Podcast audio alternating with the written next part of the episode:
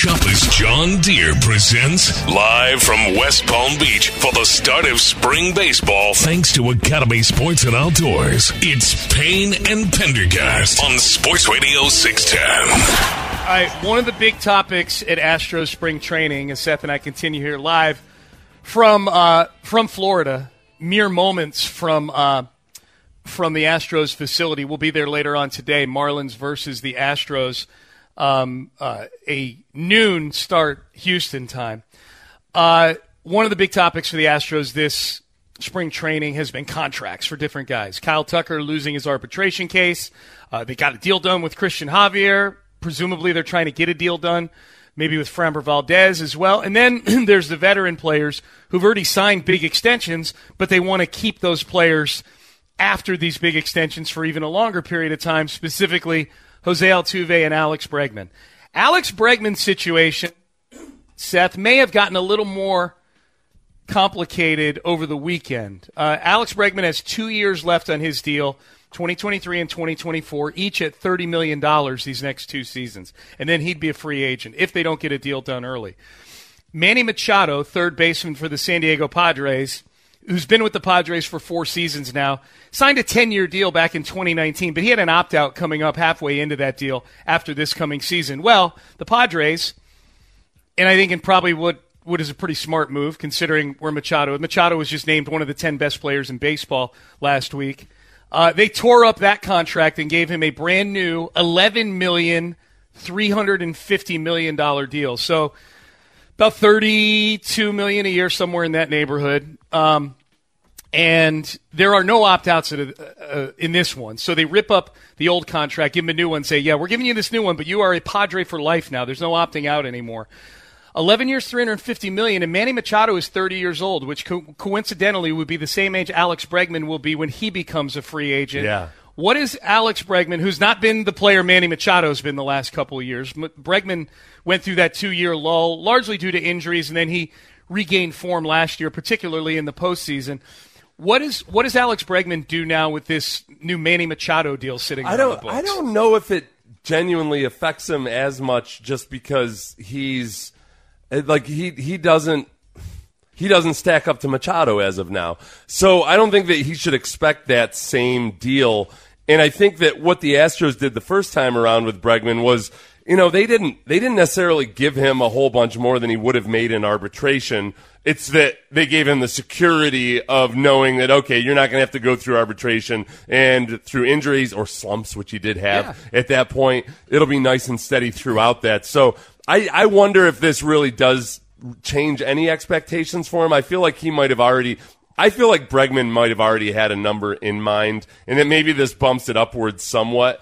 But it's not like he can walk in there and be like, "Well, I want the Machado money." No, this is what I wonder. No, because I don't. He, I don't think he can do that right, right. now. Because to your point, he hasn't. He hasn't been Machado the last couple years. But what if he strings together another season like he had last year, that's and, what I yeah, wonder. Yeah. I, I, wonder if he, if this makes Bregman more inclined to bet on himself now. So, does it make him more inclined to bet on himself, or as an Astros fan, are you adamant now that you got to get just get Bregman signed up right now to, to a, a, discount. Yeah, what's you know what a, a, relative discount to what he would get in free agency because that's the that's the yin and the yang of it. If a guy signs well before he becomes a free agent, just like Yordan did, it's got to be something that's less than a free agent deal. Otherwise, there's no reason for the team to do it. That's right. Except in you know certain cases. Uh, so I think um, that would of the guys of the potential guys that could sign before free agency who would surprise you more?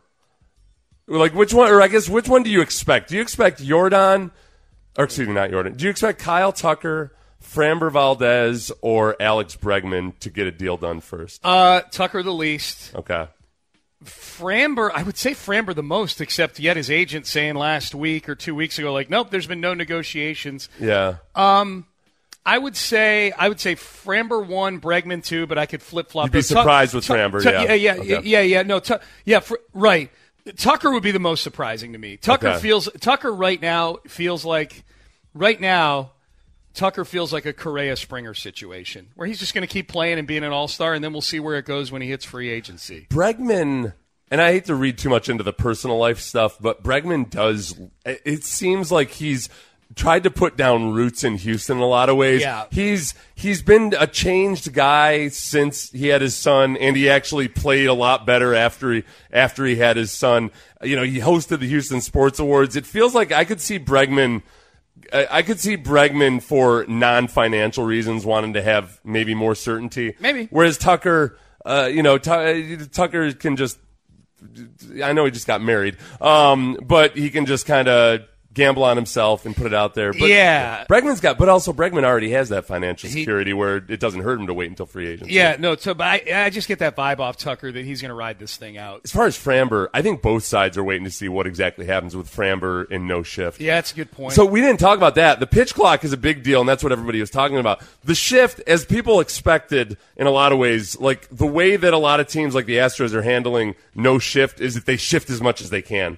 Which takes some of the thinking out of it. You just got Pena lined up like right at the back at of the boundary. right at the back of the dirt, Yeah. right down the midline of the field to the left of the uh, the the second base. Yep. And El Altuve's all the way back to the back of the dirt, you know, but not into the outfield like you would with a normal shift. Yep. And uh, so I wonder. I mean, it'll still like that's going to be effective, but not as effective. But I wonder if there'll be even a perceptible difference if guys are shifting that. I think the big thing is that for left-handed hitters, you're not going to have the, the second baseman standing in short right field anymore. That's still- The- yeah, the- there's the a lot the boundary of the dirt is a big part of this. the dirt almost makes more of a difference than the actual the left to right. I mean, it's the ones that really crush you as a viewer is when, yeah, Tucker hits one that should be like a, a heater to short right center. Yeah. Should be a single at least. Yeah. And like, oh, no, it goes right to the second Yeah, baseman. right to the second baseman, Yeah. and he's got an easy throw over to first. Something that should have just popped right over the head of the second baseman and hit the ground. Yeah. Yeah, it's just yeah, it's, it's just not normal to me. So, dude, the Padres.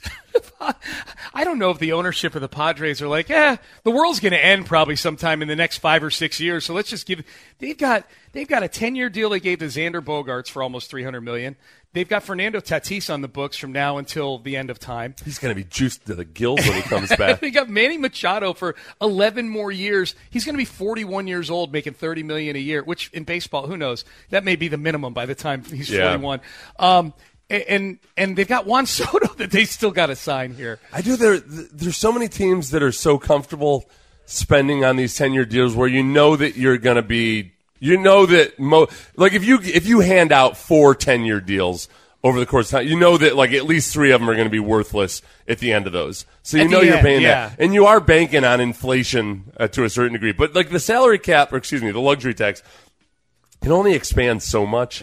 So I think you're just you're signing up for you're signing up for some misery down the road, but you just don't worry too much about it in the moment. No, it's just wild, but it's wild to me too. It's San Diego, like San Diego's not a big market. You know Yeah. what I mean? Yeah. Like that's that's what's weird to me. That's yeah. That it's um.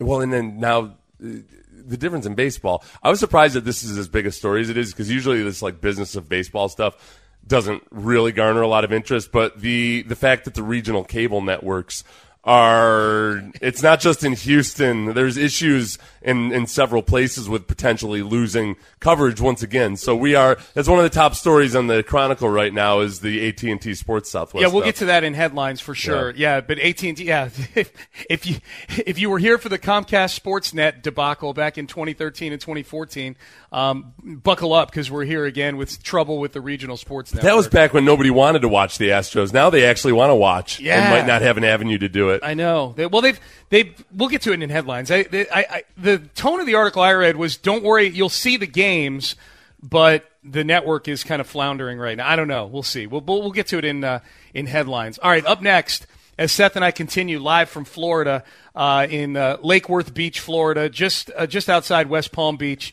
um, for spring training. Thanks to Shoppa's John Deere for sending us down here and for bringing these shows to you all week long from Florida. Um, we'll get to the Astros in the headlines here coming up. We'll talk to Adam Spolane, who is out at the facility this morning um, covering the Astros. We'll get thoughts from him on today's game, anything big going on out there. Spo will join us uh, around the top of the hour or thereabouts. Up next, the daily mock draft injection, a trade up in this particular mock draft, but not trade up for the Texans, but not for who you think. We'll have it for you next.